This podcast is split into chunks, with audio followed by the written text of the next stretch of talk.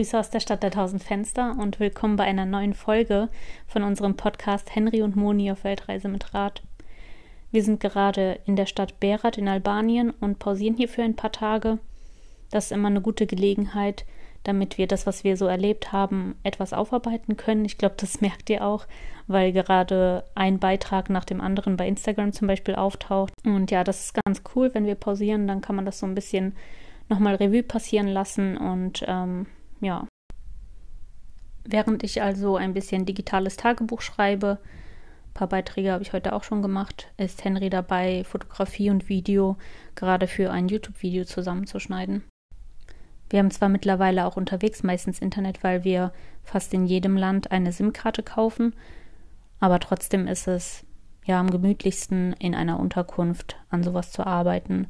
Wenn man abends nämlich zum Beispiel draußen im Zelt liegt und es draußen kalt wird und die Arme dann draußen sein müssen, um irgendwas am Handy zu machen, ist das nicht so cool. Und auch wenn man dann komplett in den Schlafsack verschwindet, um irgendwie noch am Handy rumzudaddeln, dann ja, macht das auch nicht so viel Spaß. Ähm, dann schlafen entweder die Hände ein oder man erstickt irgendwann unter der Decke.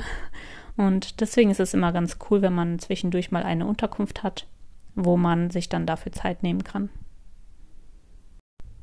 Beim letzten Mal haben wir euch mit über die Alpen mitgenommen und erzählt, wie wir den ersten Regentag draußen beim Radfahren überstanden haben.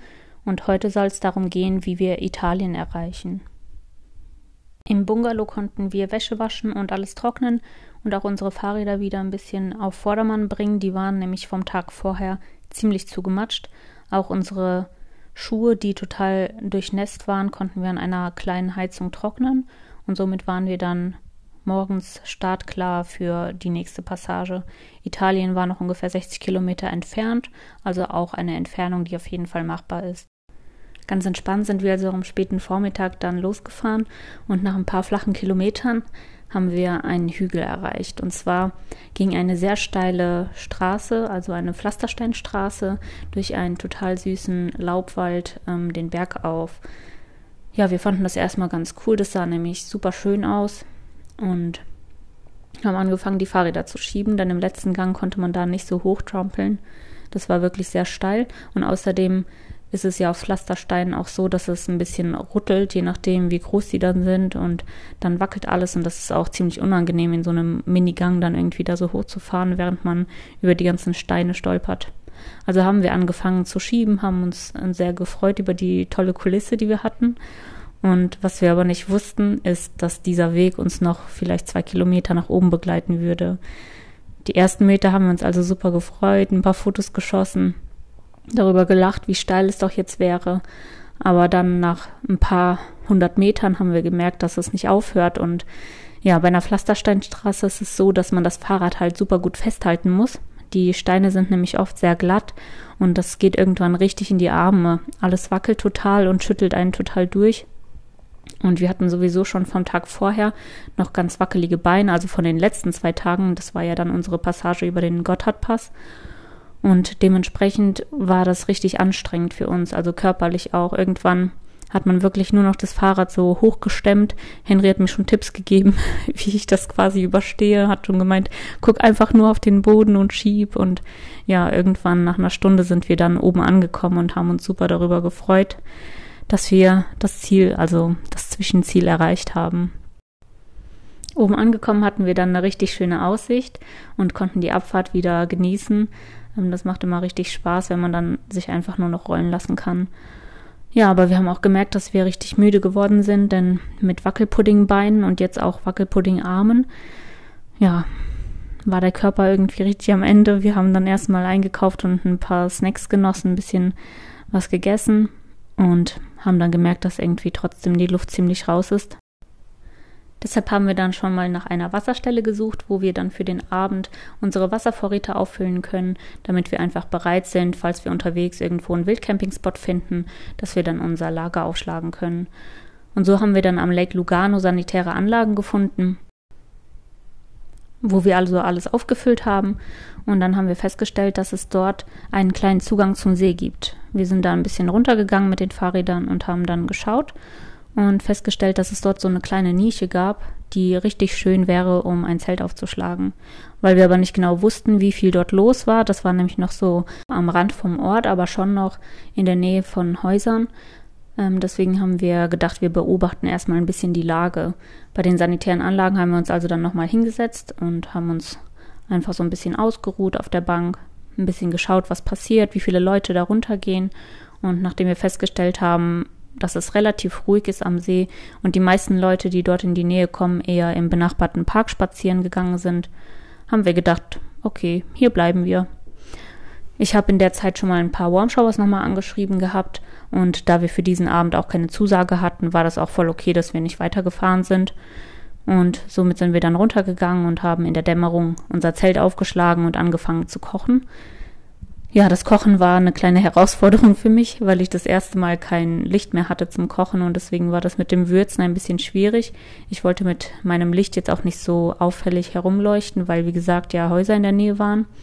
Und deswegen habe ich das dann irgendwie so nach Gefühl und ja, irgendwie gewürzt und ich glaube, das Essen war ein bisschen fade an dem Abend. Aber naja, wir waren trotzdem gesättigt und haben uns dann schlafen gelegt. Unser Plan, Italien zu erreichen, ist also an dem Tag gescheitert, aber das war nicht so schlimm. Wir wurden am nächsten Morgen mit einer so schönen Aussicht belohnt und waren echt froh, dass wir diesen Wildcamping-Spot gefunden hatten. Der ganze Himmel war rosa über den Bergen hinterm See und ja, das war wirklich traumhaft, richtig schön. Bei einer Hosting-Website hatten wir dann für den kommenden Tag aber eine Zusage und somit wollten wir an dem Tag Bergamo erreichen. Da wir aber den Tag vorher so wenige Kilometer gemacht haben, sollte das eine richtig lange Strecke werden und zwar waren das noch 90 Kilometer. Wir nehmen meistens eher Nebenstraßen, da ist man aber auch langsamer unterwegs, weil das eher so Schotterpisten sind oder auch so ein paar kleine Umwege. Und für den Tag haben wir dann ähm, die mehr befahrenen Straßen genommen, das war aber allerdings so eine Umgehungsstraße, wo super viele LKWs gefahren sind. Aber damit wir einfach schneller am Ziel ankommen, haben wir das in Kauf genommen.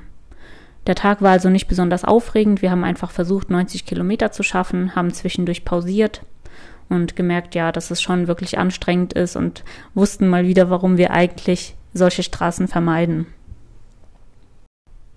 Zuvor hatte ich mich mit dem Gastgeber von dem Abend noch ein bisschen ausgetauscht und er hatte gesagt, dass er uns massieren könnte. Er wäre professioneller Masseur, irgendwie Physiotherapeut oder sowas in der Art und wäre auf Schultern und Nacken spezialisiert. Ja, ich fand das erstmal ein bisschen komisch, weil das so in den ersten Sätzen aufgetaucht ist, aber um ihn jetzt auch nicht irgendwie vor den Kopf zu stoßen oder so, habe ich dann erstmal gesagt, okay, ähm, wir machen die Massage. Am Abend sind wir dann in Bergamo angekommen und ich habe an dem Tag auch noch festgestellt, dass ich ziemliche Knieschmerzen hatte. Gerade dadurch, dass man so in die Pedalen getreten hat, ähm, habe ich gemerkt, dass ich beim Druck jedes Mal so einen Schmerz im rechten Knie verspüre. Der Schmerz war eigentlich auch schon ein paar Tage vorher da, aber irgendwie habe ich den so ein bisschen ignoriert, aber an dem Tag konnte ich das dann gar nicht mehr, weil es wirklich sehr geschmerzt hat. Ich habe mir schon vorgestellt, wie ich nicht mehr weiter Fahrrad fahren kann, weil das so wehgetan hat. Und weil aber der ähm, Gastgeber eben gesagt hat, dass er sich so mit der Physiologie vom Körper ein bisschen auskennt, beziehungsweise da beruflich irgendwas macht, habe ich gedacht, dass ich ihn dann später einfach fragen kann und vielleicht hat er ja noch ein paar Tipps für mich. Seine Wohnung war ziemlich in der Innenstadt gelegen, in einem Mehrfamilienhaus. Und somit haben wir dann unsere Räder erstmal ein Stockwerk hochgetragen. Das war aber voll in Ordnung, weil die Treppen ziemlich breit waren. Und damit konnten wir dann unsere Räder sicher in der Wohnung abstellen. So sind wir also in unserer ersten italienischen Stadt angekommen. Und ja, wie ihr gemerkt habt, der Übergang, der war nicht wirklich spektakulär. Also wir sind einfach durch die Stadt Como gefahren, wo dann auf Schildern so ein bisschen zu lesen war, dass wir jetzt nicht mehr in der Schweiz, sondern in Italien sind. Und so haben wir Italien erreicht. Ja, am Abend haben wir uns frisch gemacht, sind mit ihm ein bisschen in die Stadt gegangen und haben für das Abendessen eingekauft. Und nachdem wir dann zusammen gekocht haben, haben wir ein bisschen die Gemeinschaft genossen bei etwas Wein und gutem Essen. Ja, ihr fragt euch jetzt bestimmt, was ist denn mit der Massage? Und ich muss sagen, ich habe mich das auch gefragt, denn irgendwann nach ein paar Stunden, es war wahrscheinlich schon so 10 Uhr, ist er aufgestanden und dann ohne irgendwas zu sagen, also er hat sich gar nicht für den Abend verabschiedet oder so, sondern er ist einfach in sein Zimmer gegangen. Und ich habe dann erstmal gedacht, okay, kommt er jetzt nochmal zurück, sagt er uns irgendwie noch gute Nacht oder so oder nicht? Und ja, auf einmal habe ich eine Nachricht auf meinem Handy erhalten, wo dann nochmal gefragt wurde, ob wir eine Massage möchten. Henry hat mich dann nur angeschaut und gesagt, also ich nicht. Und ähm, ja, ich fand das auch ein bisschen merkwürdig, weil er war ja nur zehn Meter von uns entfernt und konnte uns das nicht ins Gesicht fragen. Und deswegen habe ich auch abgesagt. Das war für ihn voll in Ordnung. Er hat dann gesagt, alles klar, kein Problem. Ähm, morgen früh habe ich einen Termin um zehn. Wäre cool, wenn ihr dann morgens halt fertig seid. Dann gute Nacht. Und so sind wir dann ähm, ins Bett gegangen und haben uns für den Tag verabschiedet.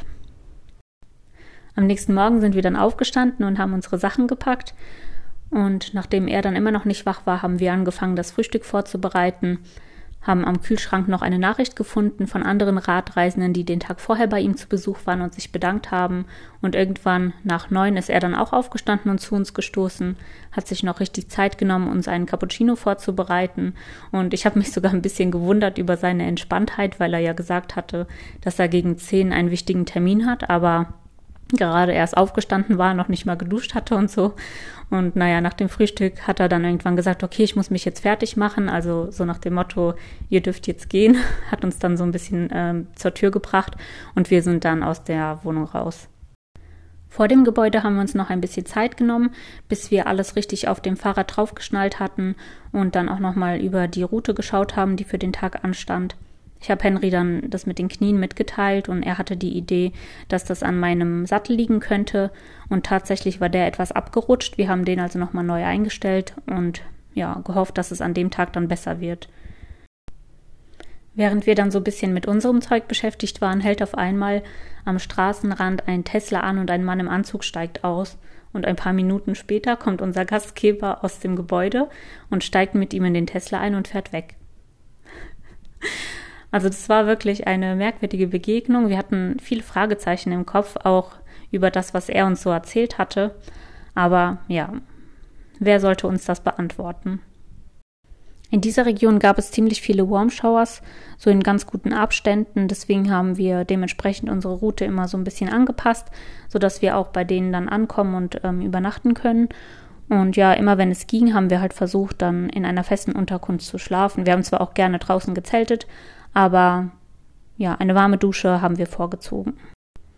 Wir hatten also dann mehrere Warm Showers angeschrieben, wobei mir ein Profil besonders ins Auge gefallen ist. Die haben zwar geschrieben, dass sie zu der Zeit viel um die Ohren haben, weil der Sohn Anfang September geheiratet hat und sie deshalb keine Gäste empfangen. Da wir aber Mitte September hatten, habe ich gedacht, ich versuche es einfach mal. In ihrem Profil haben die so ein bisschen beschrieben, dass sie in einem Landhaus leben mit einem eigenen Gemüsegarten, mit mehreren Generationen im Haus, also den Großeltern und den Enkelkindern und Kindern. Und ich fand das super spannend und deswegen habe ich die einfach angeschrieben. Tatsächlich haben die dann auch geantwortet, haben gesagt, dass sie wahrscheinlich nicht so viel Zeit für uns haben werden, aber dass wir auf jeden Fall im Garten einen Zeltplatz finden und zum Abend mit denen zusammen essen können. Da wir den Tag vorher ja eher so große Straßen genommen hatten, waren wir jetzt auch ganz froh, dass wir endlich so ein bisschen auf Nebenstraßen fahren können und Italien so richtig wahrnehmen können. In Italien gibt es ganz viele riesengroße Grundstücke, auf denen dann so ein kleines Haus steht und ganz viele Leute haben wirklich so einen eigenen Gemüsegarten. Und das ist richtig süß. Außerdem sind die Gebäude auch ziemlich bunt, gerade wenn man durch so kleine Städtchen fährt. Und es war auf jeden Fall ein sehr entspannter und schöner Tag. Am Abend sind wir dann bei den beiden angekommen und haben erstmal geklingelt. Uns kam dann der Hund ans Tor entgegengelaufen. Ein riesengroßer weißer Hund. Robin hieß der.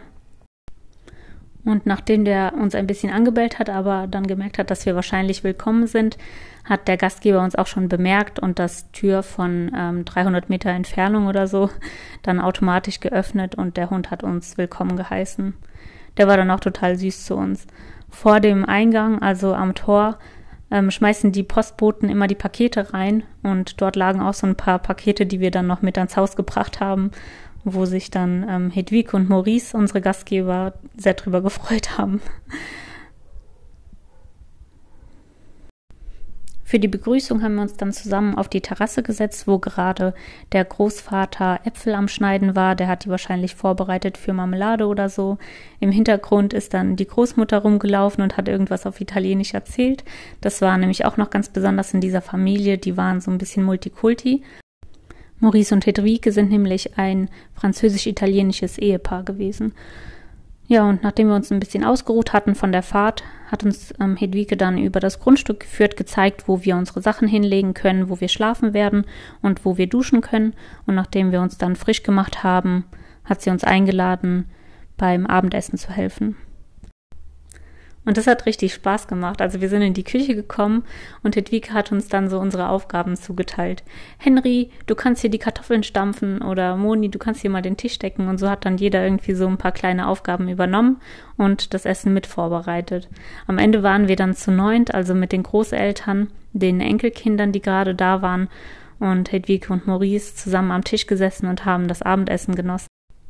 Wir haben uns richtig gut verstanden und über verschiedene Sachen ausgetauscht, wie Kultur und Reisen.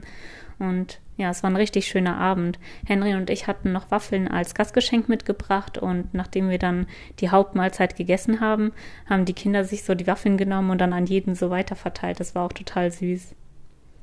An einer Wand hatten sie so eine Weltkarte hängen und die Hedwige hatte in jungen Jahren auch schon mal eine Weltreise gemacht, wo sie uns dann anhand der Weltkarte so ein bisschen zeigen konnte, wo sie durchgefahren ist und welche Plätze oder welche Länder ihre Lieblingsorte ähm, waren. Nach dem Abendessen haben dann alle so ein bisschen mit angepackt und dadurch waren wir dann auch ganz schnell fertig und hatten die Küche wieder gemeinsam sauber gemacht.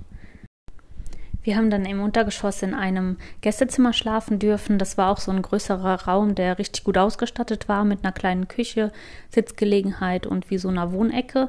Und wir haben auch beim Austausch dann festgestellt, dass Hedwige und Maurice ihr Zuhause auch bei Workaway anbieten. Ich weiß nicht, ob euch das was sagt. Das ist auf jeden Fall so eine Plattform, wo man als Reisender zum Beispiel ähm, ein bisschen länger einen Aufenthalt genießen kann. Und zwar, indem man auf dem Grundstück von den Gastgebern so ein bisschen mithilft bei verschiedenen Arbeiten. Das kann ja Gartenarbeit sein, das kann aber auch irgendwas Handwerkliches sein am Haus. Und dafür bekommt man dann eine Unterkunft und meistens auch das Essen gestellt und kann ein bisschen mit der Familie zusammenleben.